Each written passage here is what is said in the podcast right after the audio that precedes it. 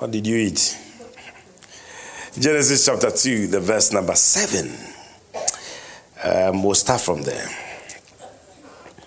We'll finish up with what we started on Wednesday, and we'll see how far we go. Genesis chapter 2 from verse 7. And the scripture says, "And the Lord God formed man of the dust of the ground and breathed into his nostrils the breath of life. And man became a living soul." And I touched on that on Sunday.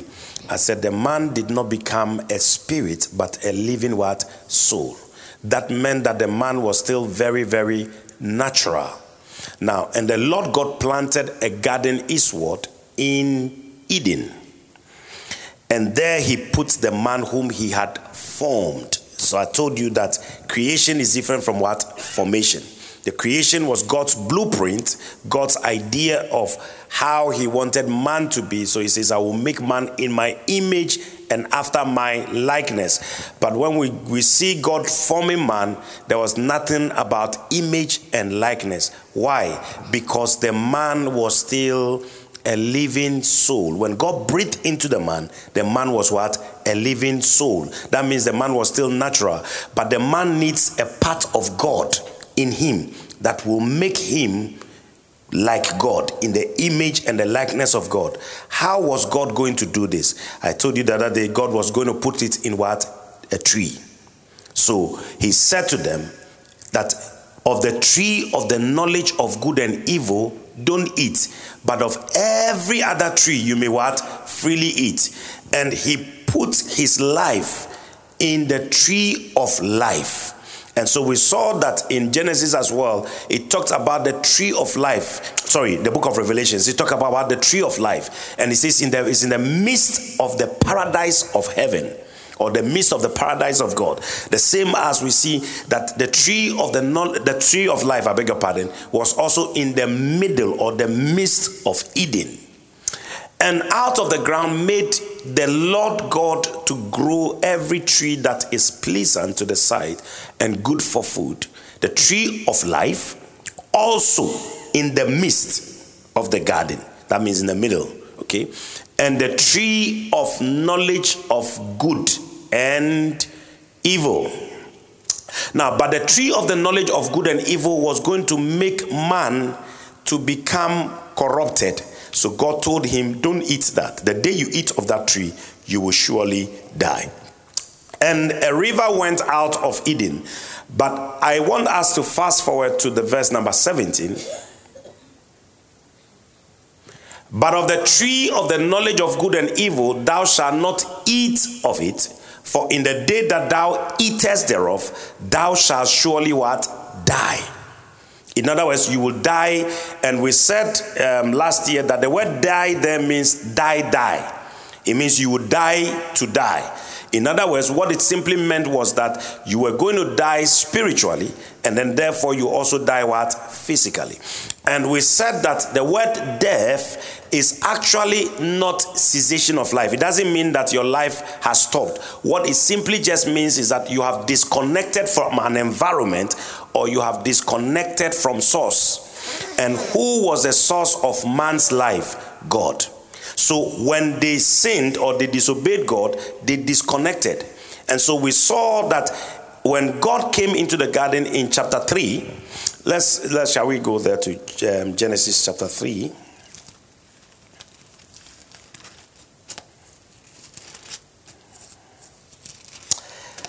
Genesis chapter 3, from the verse number, let's see.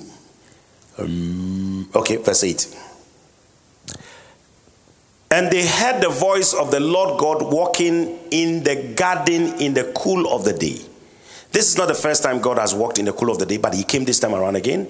"And Adam and his wife hid themselves." They were now hiding from God, from the presence of the Lord God amongst the trees of the garden. Can you really hide from God? If he's really God, can you really hide from him? But they were hiding. "And the Lord God called unto Adam and said unto him, Where art thou? The question is not really trying to ask Adam where he is, because God is all-knowing. So could God be asking where Adam is and not know where Adam is? What do you think? Yeah. So it's not a question that needed an answer of yeah, I'm here or I'm not here. God was trying to reach something. He's trying to communicate something to us. That Adam, you have missed the mark. You were supposed to become something glorious. But because of what you did now, the sin that you have done has caused you now to miss it. You are missing. And he said, I heard thy voice in the garden, and I was afraid, because I was naked and I hid my face. And Sunday we saw that actually God created them in chapter 2. They were naked and they were not what? Ashamed. So why are they now ashamed? Because something has happened to them spiritually that has corrupted them. And so now they became aware of themselves and they became ashamed. Now, what did all this do? All this started our problems and the problem of all humanity. The reason is simple, because Adam was not just a man, as in Adam a man. Adam is actually a race, the first of the rest of them all. From him, Eve came. And so from him, every other man came. Does that make sense? From inside Adam, there was a she. And inside him and she, everybody else. Does that make sense? So that is why he said in Genesis 2, Genesis 1:26. Go back there. We'll be going back and forth because I want to help you to establish some of these thoughts, because it will help us in going forward so that you have an understanding. If you are asked for any reason, anytime, you will have a way of answering and be intelligent in your answering from the scriptures. And God said, let us make man in our image, after our likeness, and let them have what? Dominion over the fish of the sea. Jump to the verse number 27. So God created man in his own image. In the image of God created he him, male and female. How could he be male and female? Because inside the he is what? Male and female. And created he what? Now he calls it them. So he created one man, but he calls him them. And in this creation, we didn't see a physical man created. But in chapter 2, we now see he formed him. Amen. So God's spiritual idea was man will be in his image. So according to God, he has already created man in his image and after his likeness. God had that in mind. That was what God's blueprint was. But when he formed man, man was a living soul. All he needed to do was to eat of the tree of what? Life. And we said last Wednesday that to eat is not physical food. It means what? Words. Words. Where do we get this from? Of course, Jesus told us that it is what defiles a man is what? It's not what he eats physically, but what? What comes out of his heart. And what comes out of his heart is what? The fruits of his lips. So we said also that in the garden, all the trees there are not physical trees. Some were spiritual, those two. The tree of the knowledge of what? Good and evil, and the tree of life. So when man sinned, guess what happened? Chapter 3, when man sinned,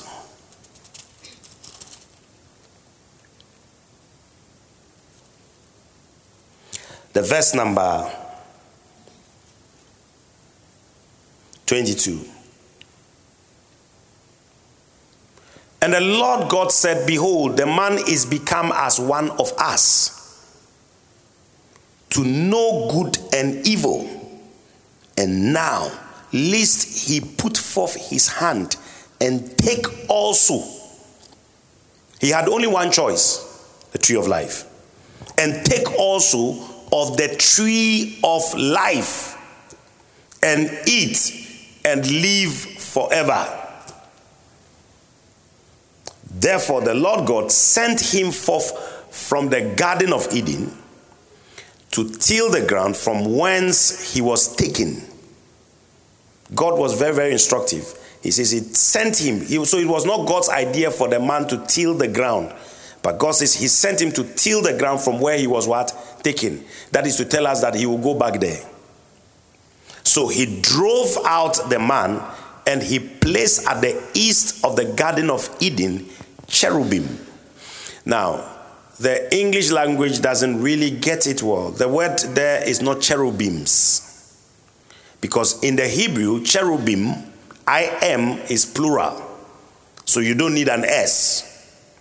Cherubim, okay, but for the sake of our understanding English language, cherubims. That means not one, many of them.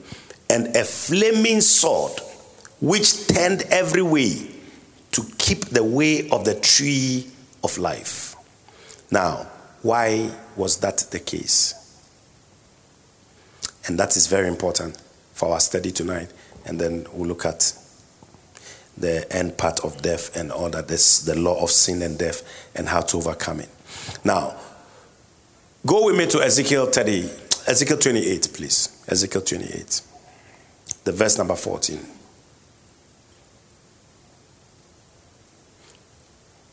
Or let's start from verse 12. Ezekiel 28 from verse 12. Now, we want to look at the meaning of cherubim. Cherubim is a group of angels, and they are called the covering ones. They actually, in heaven, they are the ones that cover the throne. So we have Moses describing for us the throne, or the ark of God, and the ark, which represents the presence on also the throne of God, that they, or where Christ is seated now, that they are the ones that cover the throne. And how do they cover it? They cover it with their wings. Most of the time they will have 6 wings, and 2 on the legs, 2 in the middle, 2 up, and they use it to cover. Now, so, and it's talking about this cherubim. Now, among these cherubim, they are bright and lightning. So their presence exudes or produces light. Now, these cherubims, the scripture says that one of them that was an archangel, because the other time somebody asked me, so where did Satan come from? Was he created Satan? So I want to answer some of these questions and why they put cherubim to guide the tree of life. Okay. Now, son of man, take up a lamentation upon the king of Tyros. If you read from the beginning, the verse 1, don't go there. It talked about a physical king. But when it got to the verse number 12, going, and we'll get there in a moment, it talks now about another entity who is actually not the physical king of Ty, but we are talking about son of man. He says, he calls him son of man. Take up a lamentation upon, that's the prophet, he's speaking to the prophet now, upon the king of Tyros, and say unto him, thus saith the Lord God. So he's giving us, the prophet is being given a revelation of who this being was. Okay? This king of Tyros was. Thou sealest up the psalm. You are full of wisdom and perfect in beauty. It describes for us how cherubim are made. They are beautiful. Outwardly, they are so beautiful, so designed. And then it says that thou hast been in Eden, the garden of God. Who was in Eden? If you have been reading. Now you know the answer now. Thou hast been in Eden, the garden of God. Every precious stone was thy covering. So this one was made with precious stones, the sardius, topaz, and the diamond, the beryl, the onyx, and the jasper, the sapphire, the emerald, and the carbuncle, and gold, the workmanship. So when he talks about workmanship, it means he was actually created. He formed him. Thy tabrets and of thy pipes was prepared in thee in the day thou wast created. So this being was a created being. Amen. That is to tell you, I was telling you the other day that angels are created beings. And therefore I give a term. I differentiated between everlasting and what? Eternal. Everlasting life and eternal life. And I said that angels had a day they were what? Created. Amen. So therefore they have everlasting life, but eternal life is from God, which has no beginning, no end. He's first and last. So when we talk about eternal life, we're talking about that life of God in cyclical form. But angels were created, and there was a day they were created. Now, this scripture makes us understand that this angel was created on a particular day. Thou art the anointed cherub. Then he calls him an anointed cherub. That means that he was given some level of power, an anointing. And that anointing, he has not lost it, even though he fell. Anointed cherub that covereth. And I have set thee, so thou wast upon the holy mountain of God. Thou hast walked up and down in the midst of the stones of fire. I will explain these things another day, because that will we can't contain that one for this class. Thou wast perfect in thy ways from the day that thou wast created. Till. So Satan was not created with evil. The Bible says until a day when iniquity entered him. And somebody is asking, where did iniquity come from? Till iniquity was found in you. So iniquity came from inside him. And how did iniquity come? Let's look at it. Verse 17.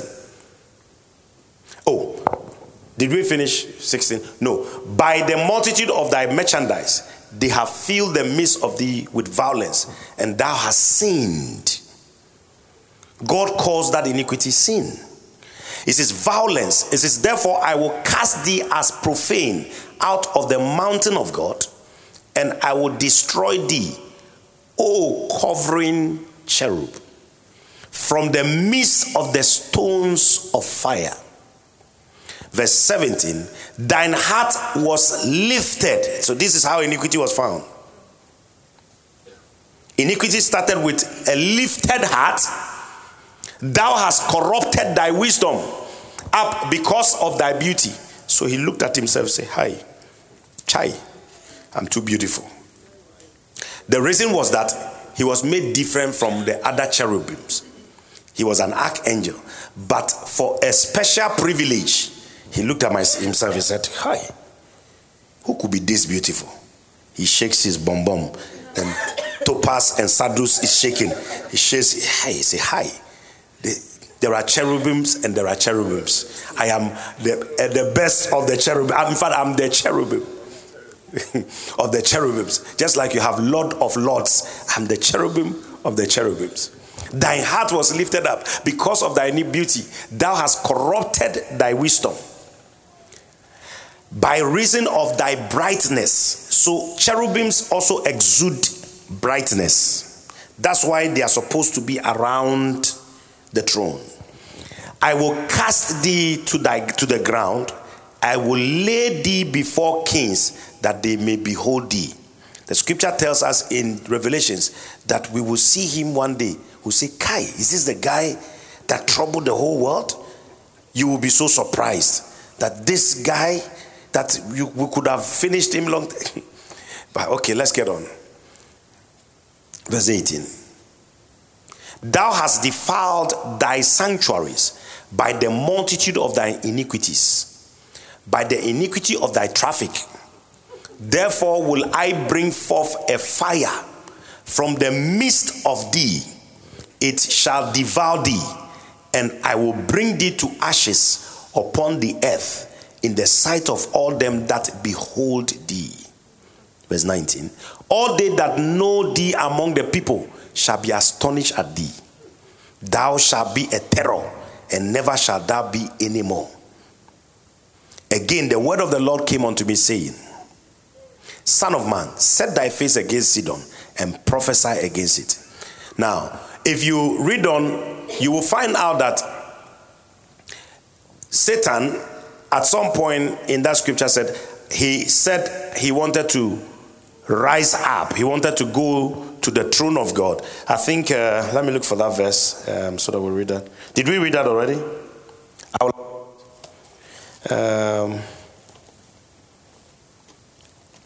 Ezekiel.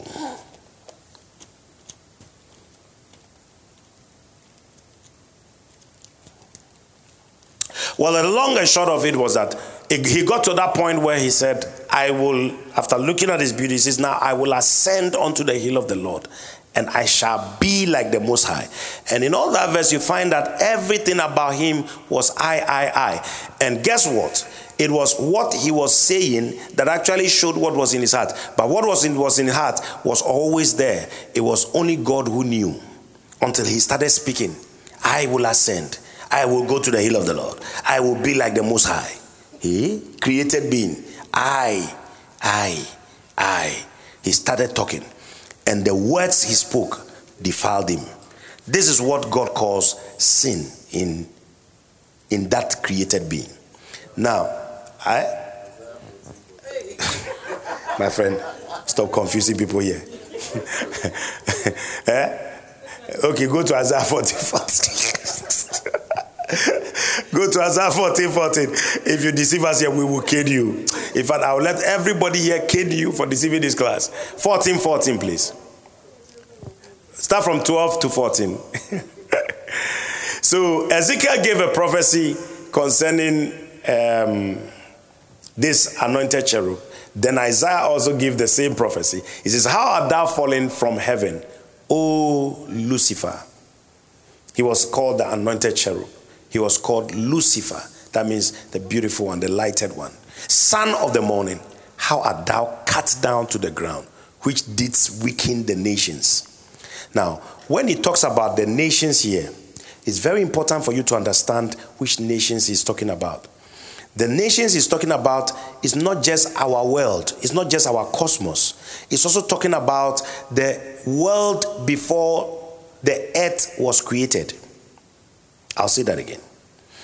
Now, remember in Genesis 1, it says, in the beginning, God created the heavens and the earth. And the earth was without what? Form and void. Wow. That means there was an earth before. How did it become form? How did it become void? Because if you read Ezekiel again, another, we'll look at that another. I think I've talked about that before. The Bible talks about how the nations were corrupted by Satan, and how he destroyed and brought destruction and terror on the nations is what is referring to here. For thou hast said in thy heart, I will ascend into heaven. I will exalt my throne above the stars of God. And then when the scripture talks about stars, it's talking about angels, okay? Then it says, I will sit also upon the mount of the congregation in the midst of the north. Verse 14. Isaiah 14:14. I will ascend above the heights of the clouds, I will be like the Most High. So where was he that he wanted to ascend? Because where God is and where God was, that was not where Satan was. So when he's talking about the mountain of the Lord and the place where he was, that was not where God is said to be in the heaven of heavens. Amen. So there is a heaven, but there is a heaven of what? Heavens. Where God is. That's where Satan wanted to what? Ascend to. Praise God. So this anointed cherub, why then were they used to cover the garden? Now, number one, they covered the throne. Okay? They covered the ark. Number two, aside being a covering, They were also the ones that guard or protect the justice of God. So any violation in heaven and the justice of God, they were the ones that protect it. When man sinned, man was cast out of the garden. Now, these cherubs were introduced to protect the tree. Why? Because man has violated the justice of God, and so man needs to be pierced with the sword.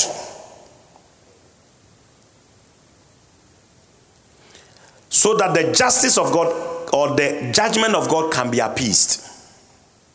How will God do this? God realized if he would allow the man to eat of the tree, in that state, the man will be corrupted forever. And when the man ate the fruit, what actually happened to humanity? Let's look at that, then we will conclude there. Let's go to the book of Romans, chapter 3, verse 23.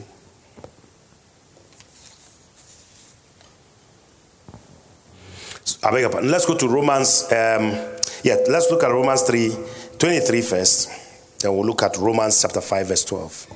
Romans 3, 23 says, "For all have sinned and come short of the glory of God."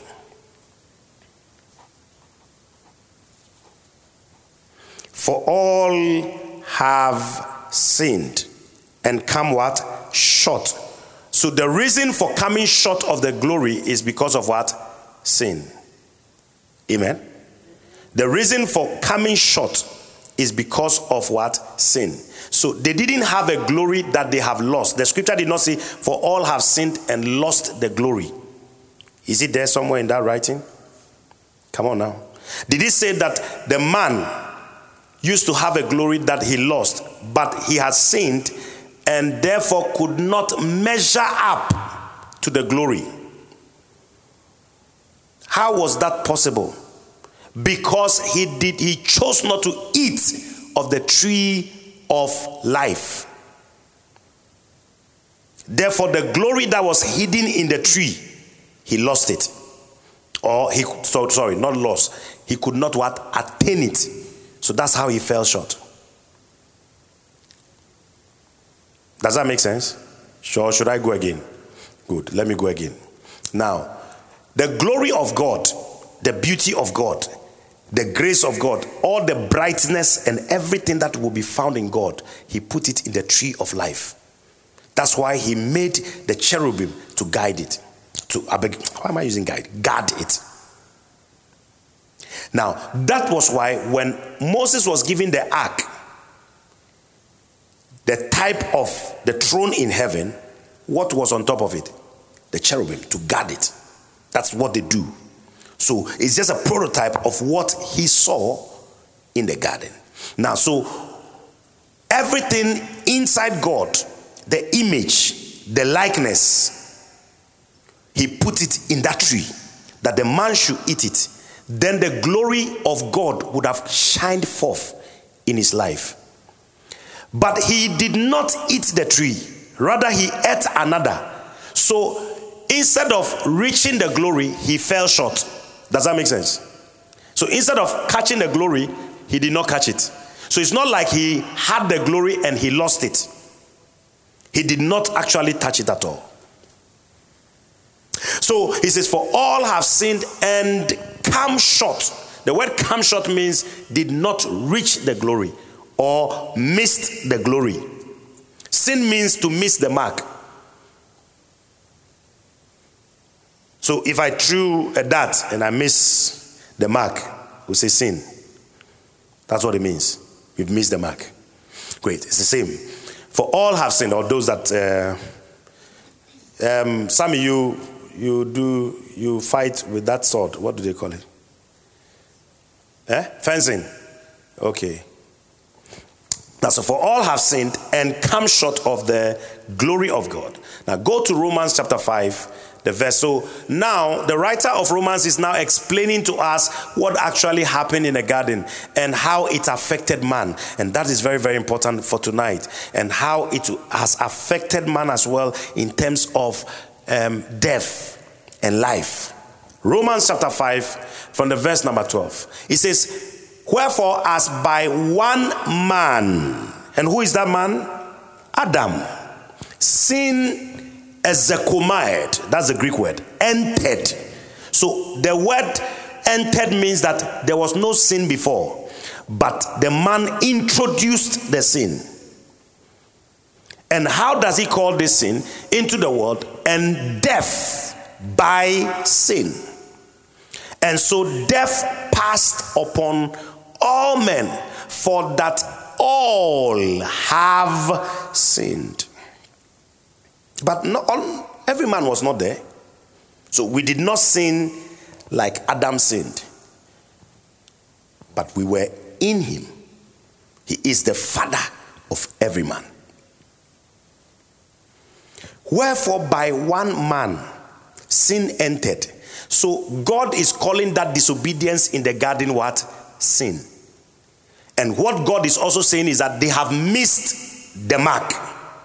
What mark? The mark of touching his glory. The mark of touching his image. The mark of touching his likeness. 13.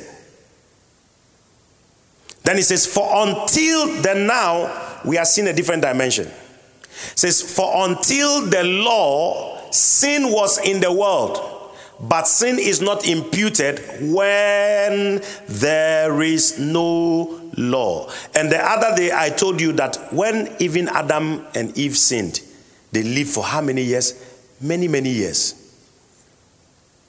They lived, Methuselah lived for many, many years. They never had count of days. They never knew what the days were. In fact, physically, death, the power of death was not still having power over their physical body. The reason was simple.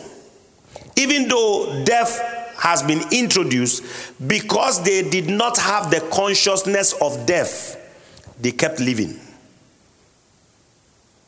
They just kept living. They just kept living. They just knew they lived. All that was happening to them was that they were just realized that their body was wrinkling. Their physical, the elements were changing. The climate is changing. Kiara or Sierra is setting in. We give names to all kinds of things. I mean, things are affecting the elements. You understand? Mm-hmm. So they just realize they are becoming gray. They are losing their hair. Some are also, they just realized wrinkles were coming on their face. They need to use Bobbi Brown and Mary Kay. So all this, they just were grown. But even that, they lived for hundreds of years. Why? That scripture we just read. Because there was no law to say that this is sin, this is not sin. For until the law, sin was in the world, yet sin did not have power over them. Verse 14. Nevertheless, it says, nonetheless, death was still reigning. In other words, no matter how long you live, you will die. Die. You have to die. Then he says something very instructive. Nevertheless, death reigned. But death reigned from Adam to Moses.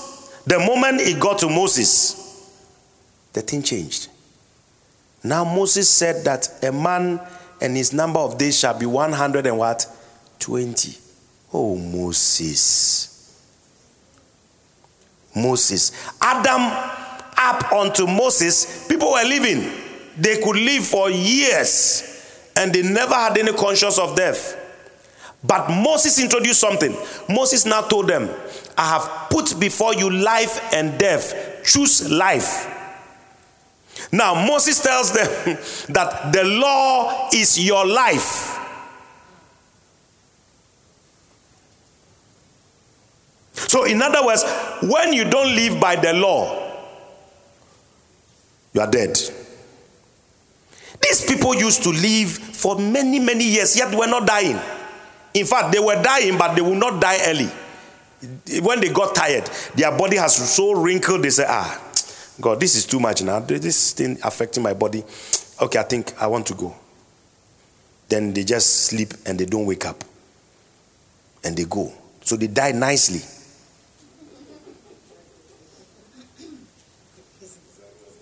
They are designer dying. Not like the deaf here, 32. Oh, gone too soon. Oh, 12. Oh, what a shock. Oh, 15. Oh. So he's also gone. 35, gone. What is making people go too early?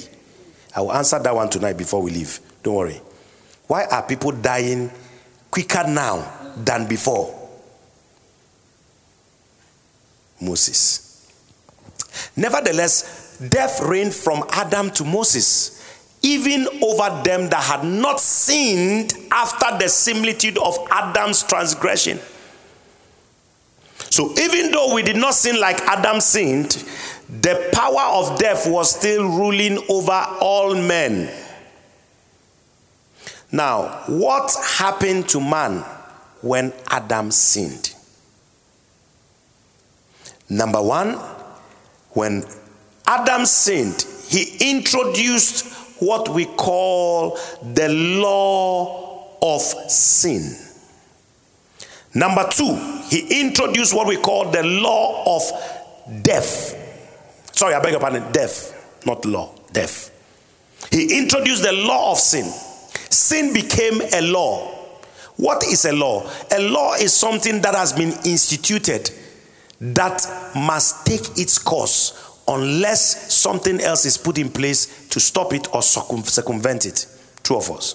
So when a law is in place, that law cannot stop until it does what it has been said it must do. It's called the law of sin. Now, what did the law of sin do? The law of sin now took this body, or the flesh, and made it its headquarters so that the man is able to sin now at will. It took over the will of a man, makes the man do evil things, even though he does not want to do it. Because sin now has become the king of the flesh, the king of the man that is fallen. So what happens to this man? Now, sin took occasion. Now, so you find in the book of Romans chapter 7, don't go there. Now, Paul was now at one point lamenting. He says, "Oh, wretched man that I am." He says, "The things I want to do, I do not have the power to do it. But the things I don't want to do, they are the ones I find myself doing." But he says, "It is not me, but sin in my members." My members, that means in my body. So it's not me that want to do these things, but I find myself doing them. He says, "Oh, wretched man that I am." It's called the law of sin. That is why when people are born into this world, you don't need to teach them sin. They know how to do it. In fact, they are experts. Children are experts at lying. They can take something. I didn't take it. Who taught that child? Or you have a little child at your back. Have you seen women carrying their babies at the back? Then this baby now is pulling the mother's ear, pulling the mother's back, pulling. Who taught that child to be that wicked at that age? Pulling ear. Oh, come now, let me pull. Pulling the ear, pulling. Because there is something that has been set in motion called the law of what? Sin. And the law of sin operates on the earth in our cosmos. Now, there is also something that was set in motion called death. Now, death has the ability to kill everything it comes into contact with. What are the things death kills? The man,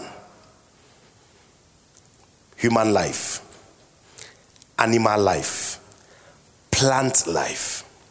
What are the other things death kills? Material things. That is why your shoe decays. After you are wearing your shoe, after a while, it becomes bull again. The reason is the law, death has been set in motion. Bull again. That is your leg is forced to become something. Yeah, because the sides have eaten away. Because of the formation of the nomenclature of your leg. Yes, what does death do? Death has the ability to have influence over the body of men. So after they grow and reach some point, their body begins to undergo pigmentation. What does death do? After a while, people's eyes begin to become dim. They can't see properly. They have to go to Specsavers. After a while, what does death do? People's hair begin to get eroded. What does death do? Death takes occasion and takes advantage of the fact that it has been set loose in the earth, so it must operate properly. Everything that comes into contact with death must die. Death doesn't know whether you are a child, whether you are an adult. When he comes into a place, he seizes, he takes. And you see, the thing about death is this: because death has been released and pronounced by God, an angel under Satan, because he has now become king over that domain, the region of the dead and the underworld. What he does is that he has an angel called the angel of death that is released. That angel is very wicked. When it seizes on a person or a man, it has to kill you. And this angel, his name is called Death. And he has other angels that work with him. He shows up in a home, you hear cry. Oh, oh, he's gone. Oh, oh. That is his work. And the scripture says that in the last day, death and hell shall be cast into the lake of fire. Death as an angel.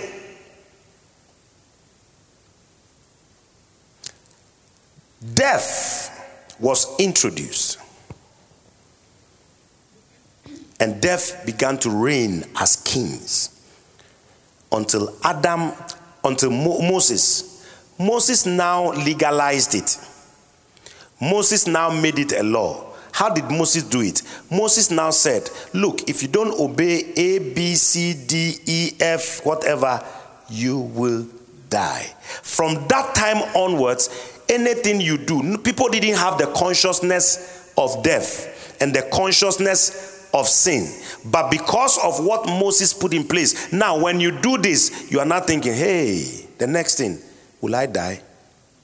Oh, I've messed up. Okay. Hi, I think I will die, or I think I will fall sick, or I think this will happen to me. That became the consciousness of man, and it was programmed because of the institution of what we call the law. That is why the scripture calls the law of death.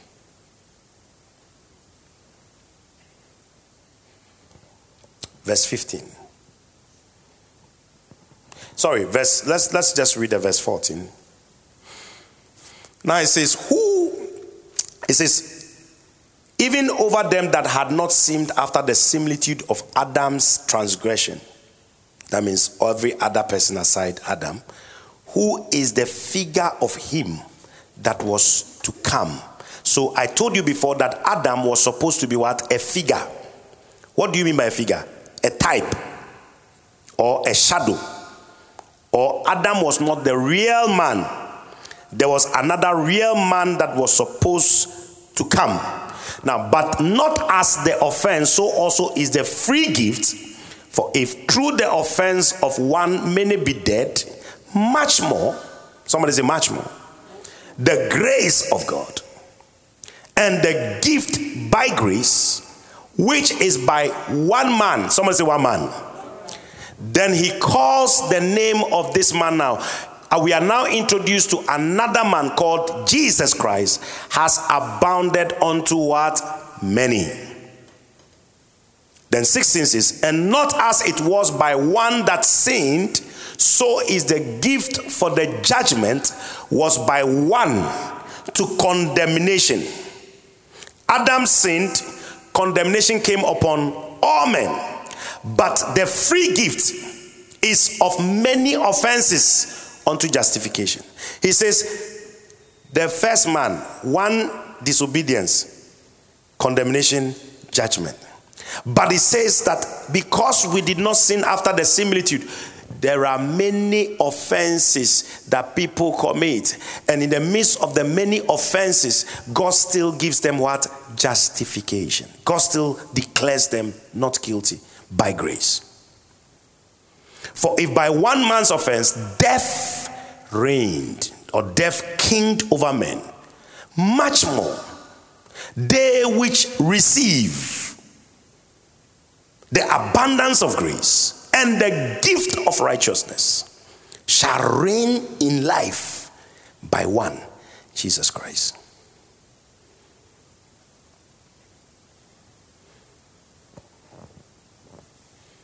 Romans 8, 1 and 2.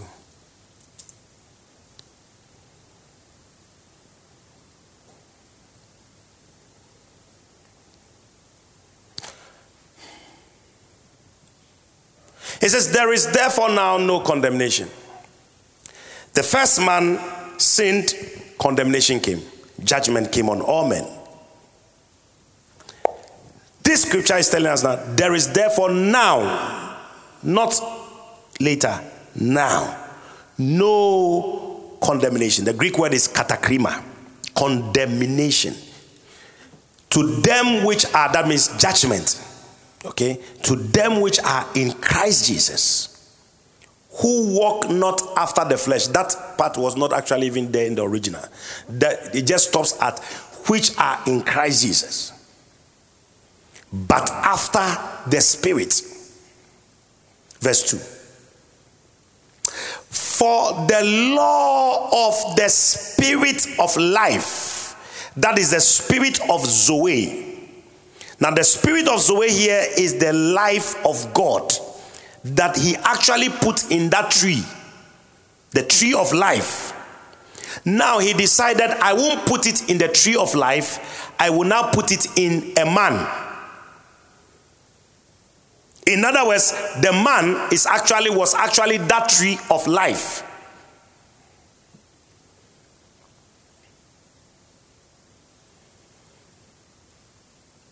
The scripture says that just as God has life in himself, so has he given the Son to also have what? Life in himself. That means to have the God life in himself.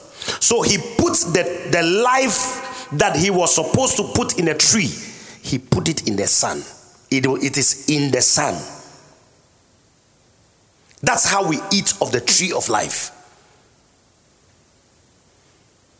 So it says, for the law of the Spirit of life in Christ Jesus has made me free. He has personalized it now. I don't know about you, but I'm free. Has made me free from the law of sin and death. Of course, I've talked about that already. The law of sin, the law, and then death. Has made you free. But he put it in the man that was to come. And I will introduce that and I'll stop and take questions.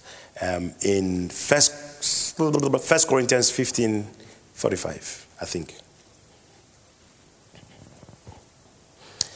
Then now I think the stage is set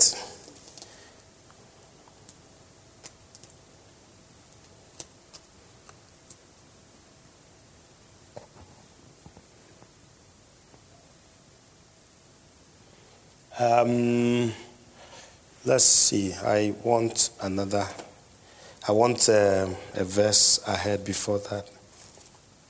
If you have questions, please, you can arrange them. Now, I said I will answer the question, why do people die too young today? The answer is in twofold. Number one, people die too young today because of Moses. Moses said, honor thy father and thy mother, so that thy days may be what? Long. So that you will live long. And Paul took it as well and told us in the book of Romans that you should honor your father and your mother. Then he talks about honoring spiritual parents so that your days may be what? Long. Moses made it a law. That law today is no more fine. It's not something people want to regard. So they see their father that has grown how many years? They can look at him in the face and say, John, get out of my face. And sometimes they do it out of ignorance. Not honoring something that has been put there as a law. Moses has put it there as a law. So whether you like it or not, you can decide to disregard it or regard it. It will work against you. It's a law. The law of sin, which is death. Honor thy father and thy mother, that thy days may be long. And when we talk about honoring thy father and thy mother, it is not just your biological father. Anybody that is a father figure must be honored. When you disregard them and you don't honor them, you will die before your time. You'll be surprised. There are many young people that are dying today. They are dying because of just this simple rule. Because many don't have regard anymore for wiry hair, white hair, or old age. And parents as well have lost direction in life. So they say, oh, whatever the child wants to do, let him do. The Bible says, train up a child in the way he should go. If you don't train your child to honor adults, when they go there and go and speak against an adult figure that they shouldn't be speaking against, something will work against them and they will never know it. And they will think they are okay. Because I have mouth, I can talk. Is it not politics? That's why you find people today can just get up and say anything against even a father figure. Somebody has their father, because the man has chosen to become a politician, they will insult him and insult his family just because he has chosen to be a politician to help his community and also steal small. Or steal big. Whether he's still or not, leave him to God to judge him. Not use your mouth because you have mouth. Okay, no, we have social media. I can talk anyhow. That's why many people are dying young. You say, but this one was so nice. Go and check who he has talked against, or who his mouth or his Facebook or his whatever account he has used somewhere has spoken against. And it's becoming very rampant. That's why we see young people dying very, very quickly. These days is so bad, it's not funny.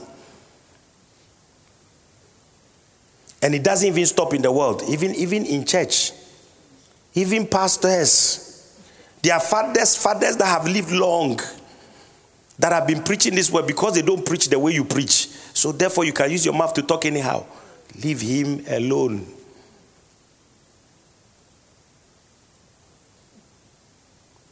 Amen.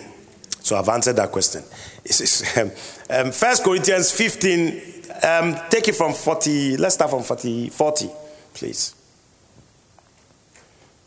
There are also celestial bodies and bodies terrestrial, but the glory of the celestial is one, and the glory of the terrestrial is another.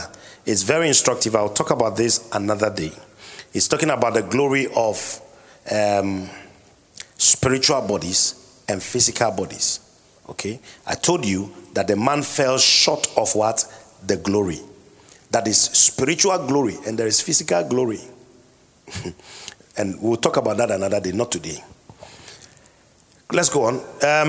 There is one glory of the sun, and another glory of the moon, and another glory of the stars.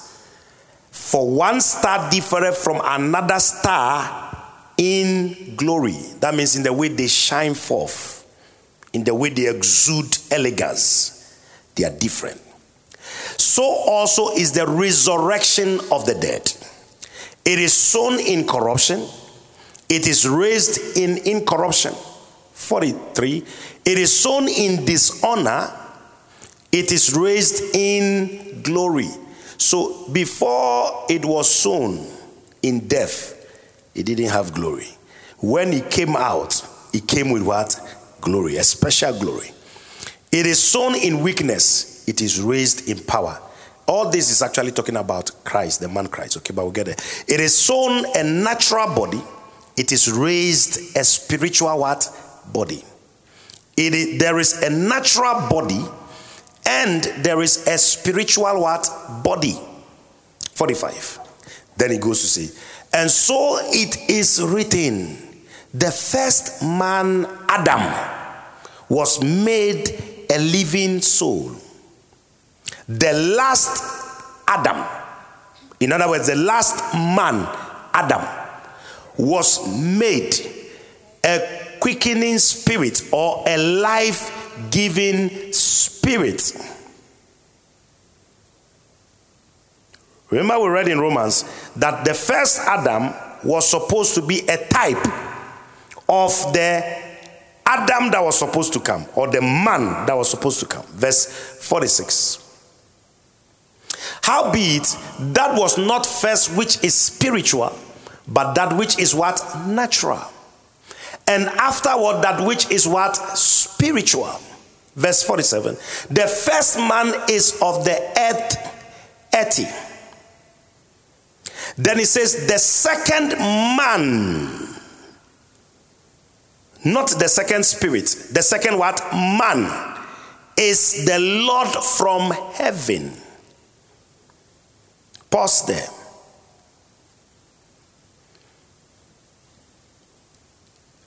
The first man was man. The man that sinned, that needed to be barricaded from the tree of life, was taken out of the garden. The tree of life was guarded. But that life now was put in another man. Now for this other man now to supply the life of God, the sword of judgment need to pierce him. I told you before, that's why what the cherubim were used to guard the tree. That sword, for you to get to that tree and take it and supply it, that tree must touch you. That sword must touch you. It's called the sword of judgment. And that came on Jesus Christ. So he had to become man because the first man was the one that sinned. So he also needed to become Adam. So the scripture says in John 1:14, don't go there. It says, and the word became flesh and dwelt among men, and we beheld his glory, the glory as of the only begotten of the Father, full of what? Grace and truth. You go on, fast forward to 17 and 18, says what? The law came by Moses, but grace and truth came by who? Jesus. Then 18 says, it says, no man has ever seen God at any time, except what? The Son, who which is in the bosom of the Father. So Jesus, to bring the life of God to humanity, that sword of judgment must pierce him. And he did. So when he did, he died a natural body, because you couldn't die if you were God. You can only die if you were what? Man. So he had to become man, and the sword pierced him, And when the sword pierced him, that sword must kill you. And that is why when we go to heaven, we will see the prints of the sword in his hands, in his side, in his feet. Why? It is to prove that, look, I have paid the price of the sword that was guarding the tree of life. That's why he says now there is a tree in the garden, the paradise of God. He says what? Its leaves are for the healing of the nations. And how do we assess it? By eating of the fruit. How do you assess the fruit? By confessing Jesus as Lord and Savior. Then you partake of the tree of life. And what happens is that aside that tree, he also supplied the river that flows from the throne. And that river brings what? A cleansing effect. We'll look at that another time. The Holy Ghost, the earnest and the down payment for our salvation. So it says the first man is of the earth, earthy, but the second man is the Lord from heaven. Verse 48. As is the earthy, such are they also that are earthy. And as is the heavenly, such are they also that are what? Heavenly. So there are people that are natural men, and there are people that are from heaven. How do you become a heavenly man? Eat of the fruit of the tree of life. And as we have borne the image of the earthy, we shall also bear the image of what? The heavenly. The scripture says in Genesis, Adam gave birth to children after his image, fallen image. But when Jesus came, when we eat of the tree of life, we bear the image of what? The heavenly. This is how we now receive what God planned in his mind. I will create man in my image and after my what? Likeness. You can't function like God without Christ. You can't walk in the image of God without Christ. Adam couldn't. Until the second man, Adam. 50, I'll stop there.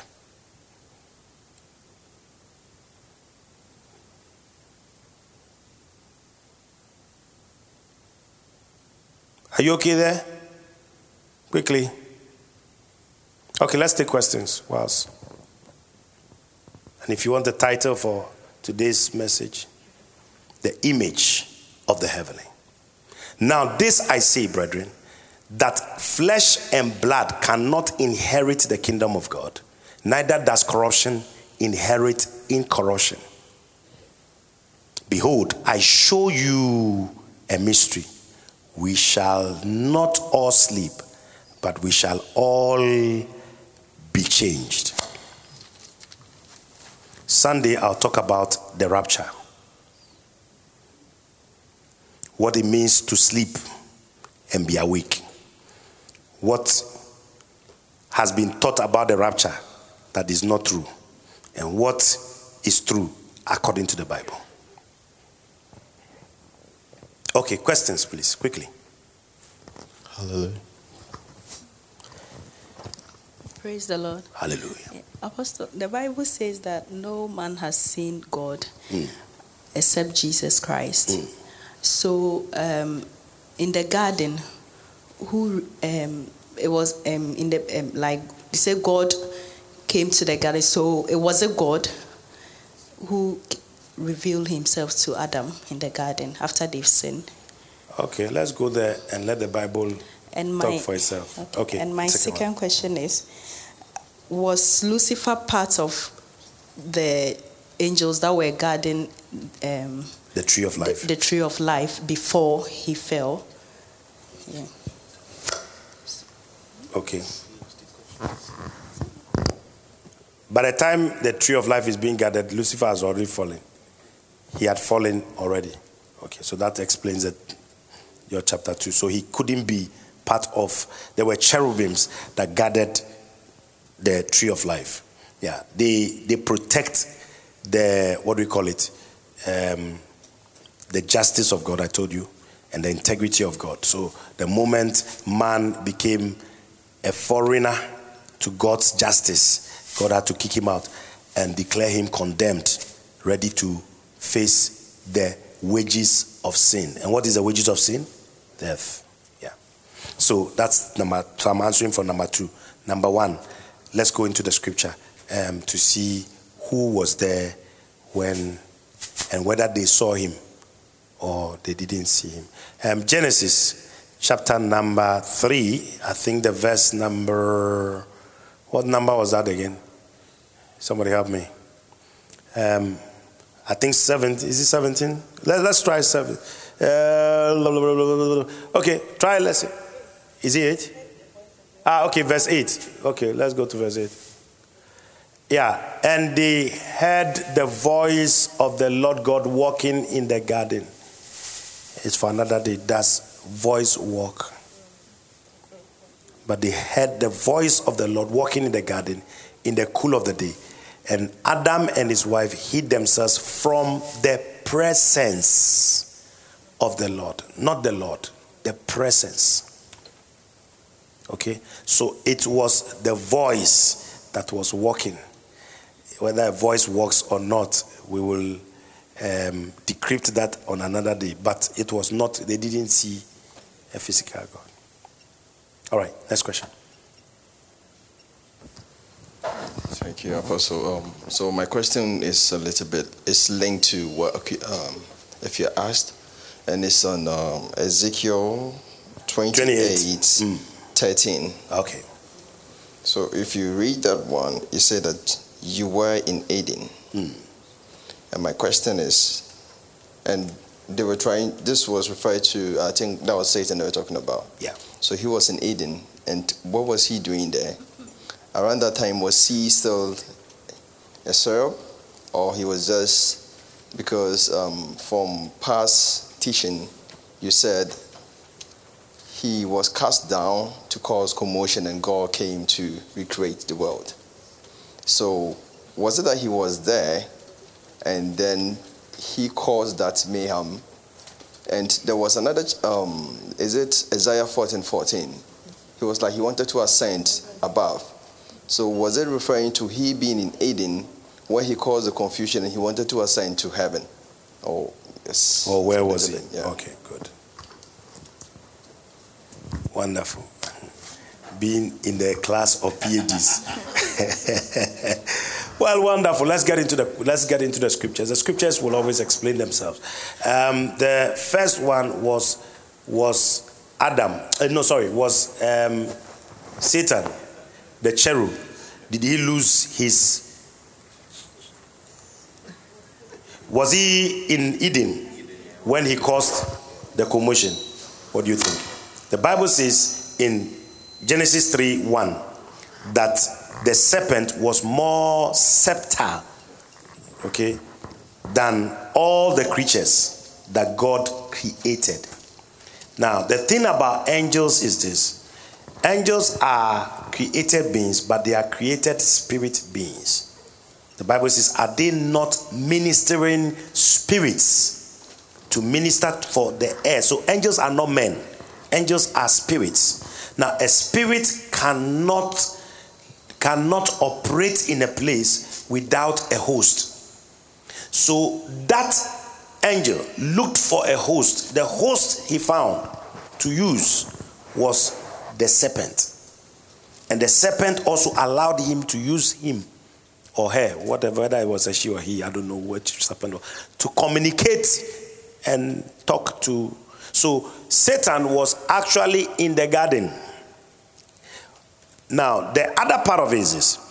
Now, Satan as an archangel was God's vice regent over the earth, the first earth that was created, the pre-Adamite world.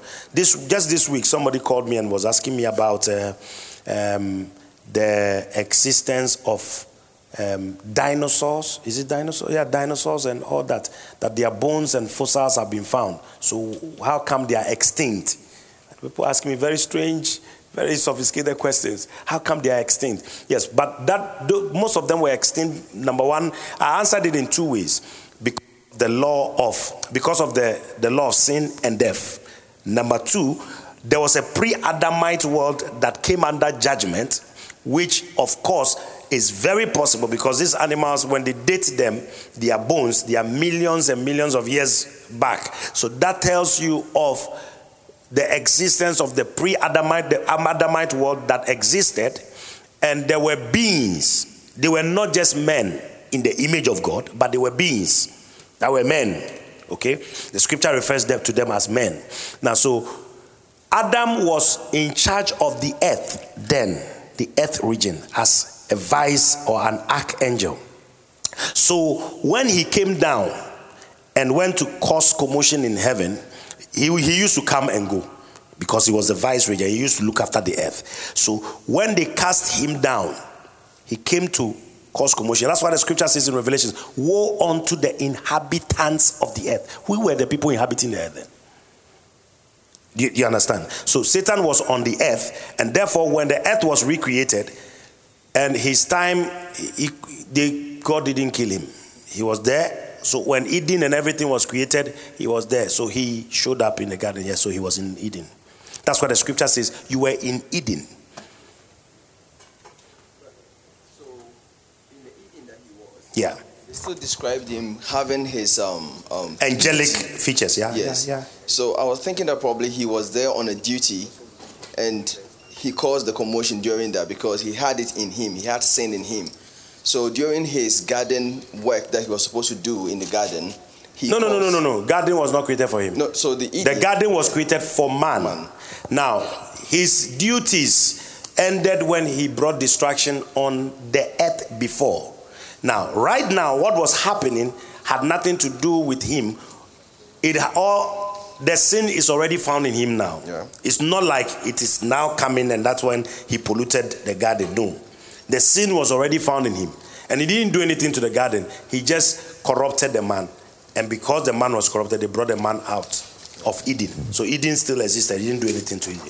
So Eden was not destroyed. Yeah. Yes. Okay, thank you.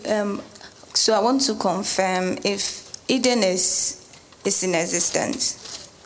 I think I talked about that the other day. So it's still there. What do you think? Yeah, because you want to go and look for Eden? Yes, we want to find the tree of life. But you have already found the tree of life. The tree of life is no more in a tree. He has put it now in a man. So yes, the tree of life is in a man. And the Bible scripture says in Revelations that this man is found in the midst of the paradise of God. My question actually is... Yeah, so now the issue is this. Before you go on, okay. Where are we now? No. Where are we now? Forget about Eden. Eden is just to explain where we are coming to now. And where we are now. Eden was just a type. Now, where we are now. Now, somebody said we are in Christ. That's true. Okay. Now, the scripture says we are seated in Christ in heavenly places. You understand? So we operate. You may not feel that you are in heavenly places, but you're already there. And you need the consciousness and the awareness and that truth to sink in, that you are not just an ordinary person walking on the earth. That's very important. You understand? Okay. So my question is in Genesis 3:22 and 23. Yeah. So the cherubs were guarding the tree of life. And the Bible is saying it was to prevent man from stretching his hand and eating it and remaining in the same state. And we established last time that... the tree of life and the tree of knowledge of good and evil were spiritual, not physical trees. In that, what exactly were they protecting? Because the man would have to eat of it by the fruit of the mouth. So what were they protecting? What are they guarding? Is it their consciousness not to know that this thing, when you eat it, you'll be this way? Or what was it that they were? You better go and do PhD as well. Or is it they were guiding? Now, I said... it in this way. I said that the tree of the knowledge of good and evil, I think last week when I was concluding, I said as much as it is spiritual and a spiritual reality, I believe as well that there was a physical tree that symbolized that. Do you understand? that symbolized that. Because the man, remember, the man was not a spirit being. He was what? A physical being, a living soul. And so he operated by his senses, what he can feel, what he can see, what he can touch, not by his spiritual senses, by his physical senses. So he definitely need to find something physical to touch. And so when that happened, the physical tree that was there, representing the tree of life in which God has put that thing, that he was wishing that they would eat of it. That was what they were guarding. You understand? But after Adam died, nobody needs to guide it. Who will know where the tree is? After Adam and Eve died and they were taken out, once they were taken out and the garden was guarded, after Adam and Eve died, the reality of that truth is missing. It's gone forever. You understand? So that's why the scripture makes us understand. And also, I told you that the book of Genesis were things Moses saw in types, shadows. They were things he saw in a vision. The interpretation and how he put it needs interpretation and needs an understanding. And that's why I'm teaching this, so that you will understand that it has nothing to do with a physical fruit that has physical something in it. Most of the things were spiritual realities. You understand? But because the man was a soulish being, he needed something physical to touch, because his senses are engaged only with his eye, his ears, his nose, his touch. That makes sense. Great. Now, so somebody was asking, so where is Eden now? Is Eden in existence? That one, I don't know. And I don't have facts to that. But all I can project, I may be wrong, okay? So don't go and quote me with this one, is that I believe that Eden doesn't exist in anywhere very physical, in our physical realm today, because it's not relevant now. What was relevant, the Bible says, is that the man Adam was going to be the image of the man to come. So all that was happening in the garden is just were in types, shadows, prophecy, pointing to the man that was to come, Jesus Christ. He has come. Why are you looking for Eden? What do you want Eden for? Eden is not relevant and will never be relevant and is not important. But we needed to address the issue of how man connects to the last man, Jesus, for the purpose of the teaching. Okay. Yes. When the doctors are raising hands, you must know that you need... Okay, Dr. Romuald. Amen. Praise God.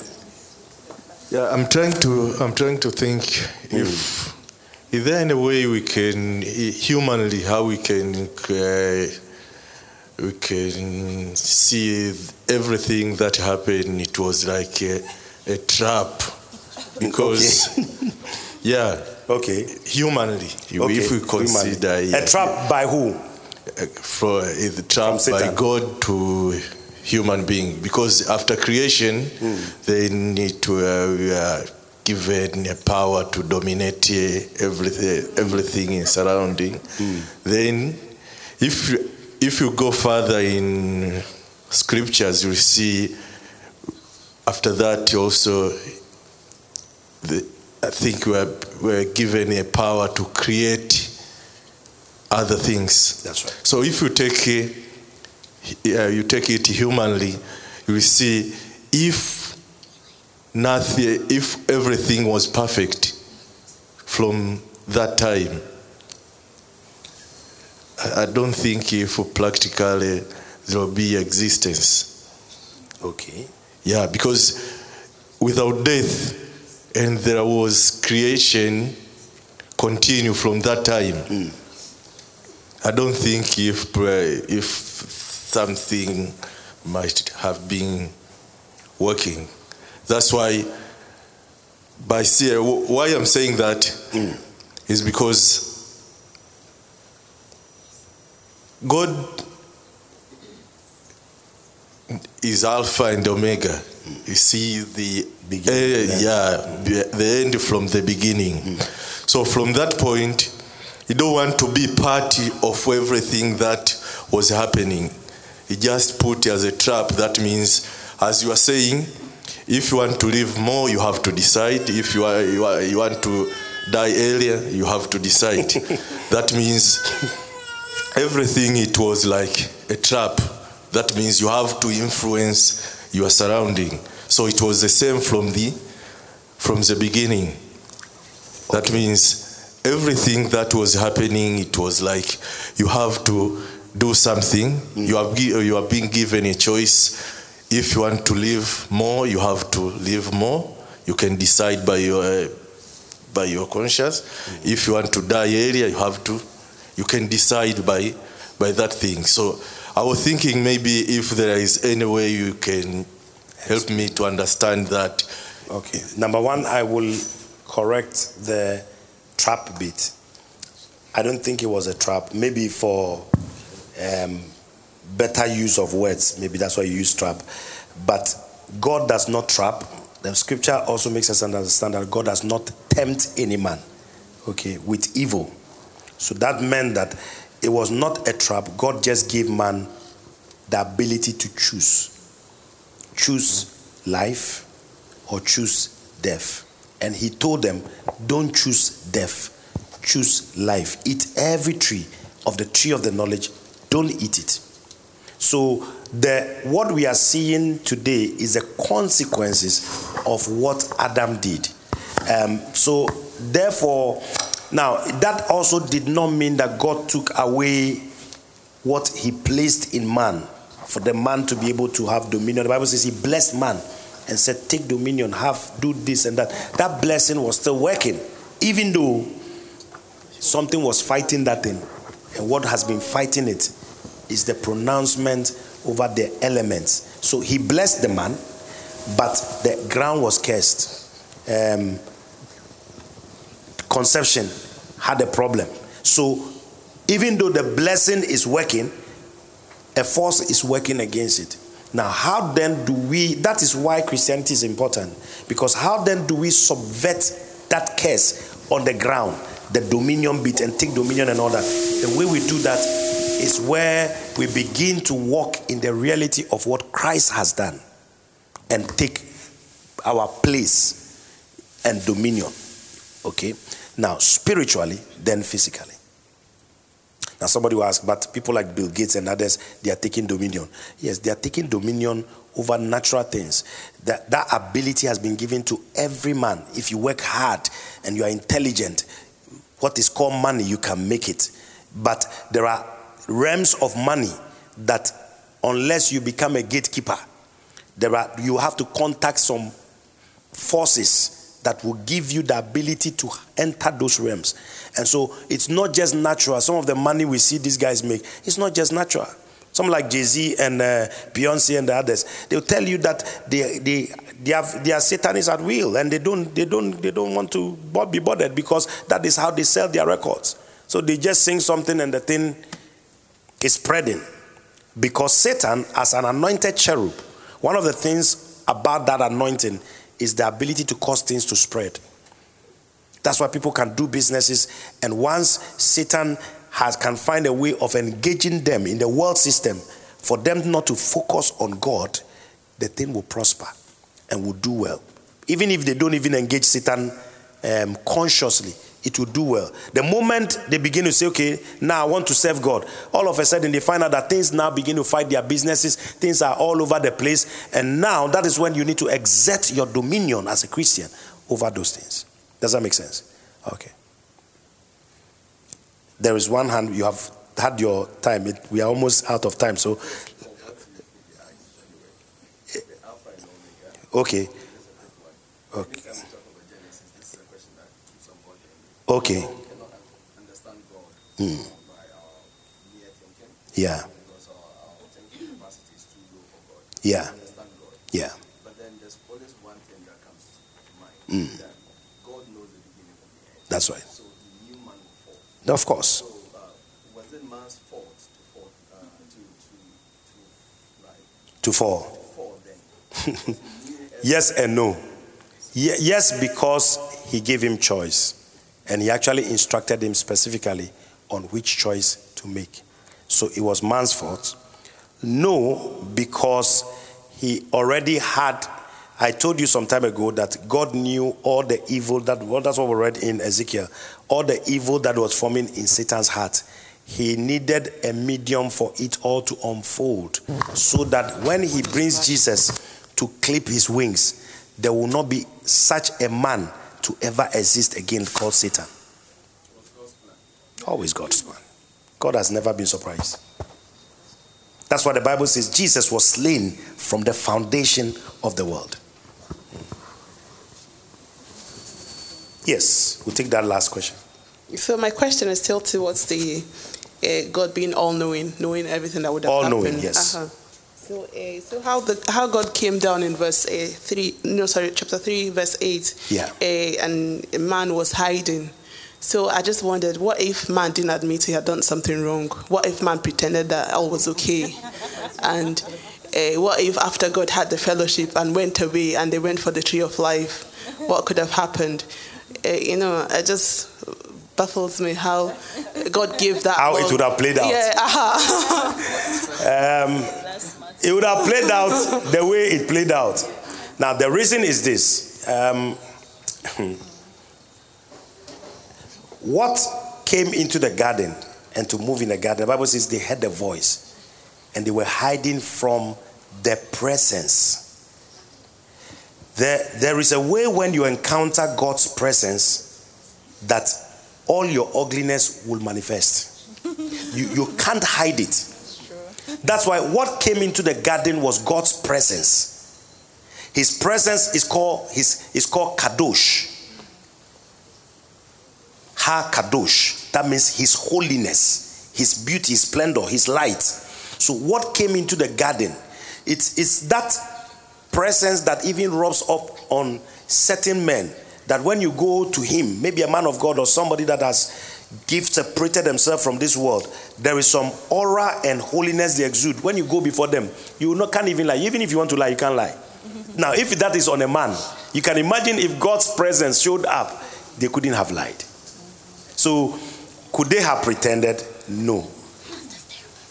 That was why his presence came. His presence was to expose what they did, so that what happened and the whole story we saw in Genesis will be fulfilled. So you are asking, can you lie from God? It's like you now. Do you think you can hide? David said, "Can I hide from you? Even when I'm in the pit, you are there." We can't hide anything from God, including even today. There is nothing we can hide. The best of us, God knows. So maybe with a man, you may say, "This man can judge me." But when we go before God, there is no need to pretend. If I go before God, he's my father. Before I even thought of doing it, he knows. So when I go, "Father, I have done it. Lord." Yes, like you knew I would. Just have mercy. Is that okay? Oh. Then it's just that last verse as well. See, after God made all those pronouncements and sent them away, before he sent the angel to guard the tree of life. I just wondered, what if they had gone for the tree of life before all that happened? They couldn't. That's what I was saying. The moment they did that, his presence came down. And you see, the thing is this. When God spoke to them, he says, "The tree of the knowledge of good and evil."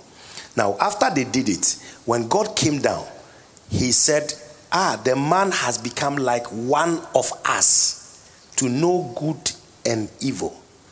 Which means that there was something now in them that would have prevented them from going near that thing. Just like they were hiding from the presence of God.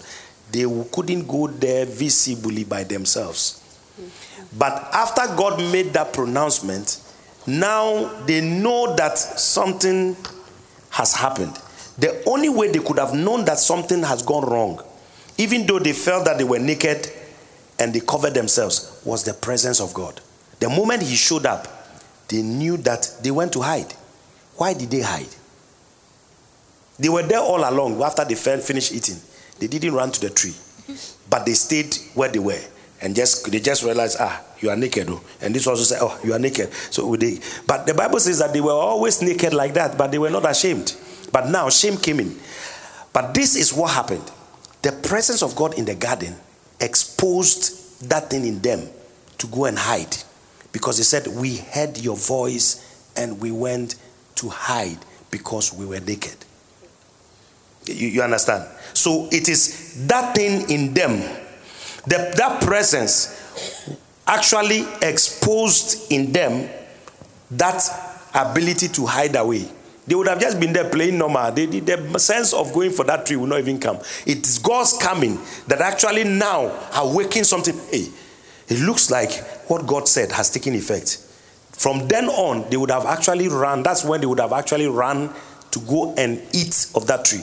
And he blocked it. So it was timely, if you ask me. Amen.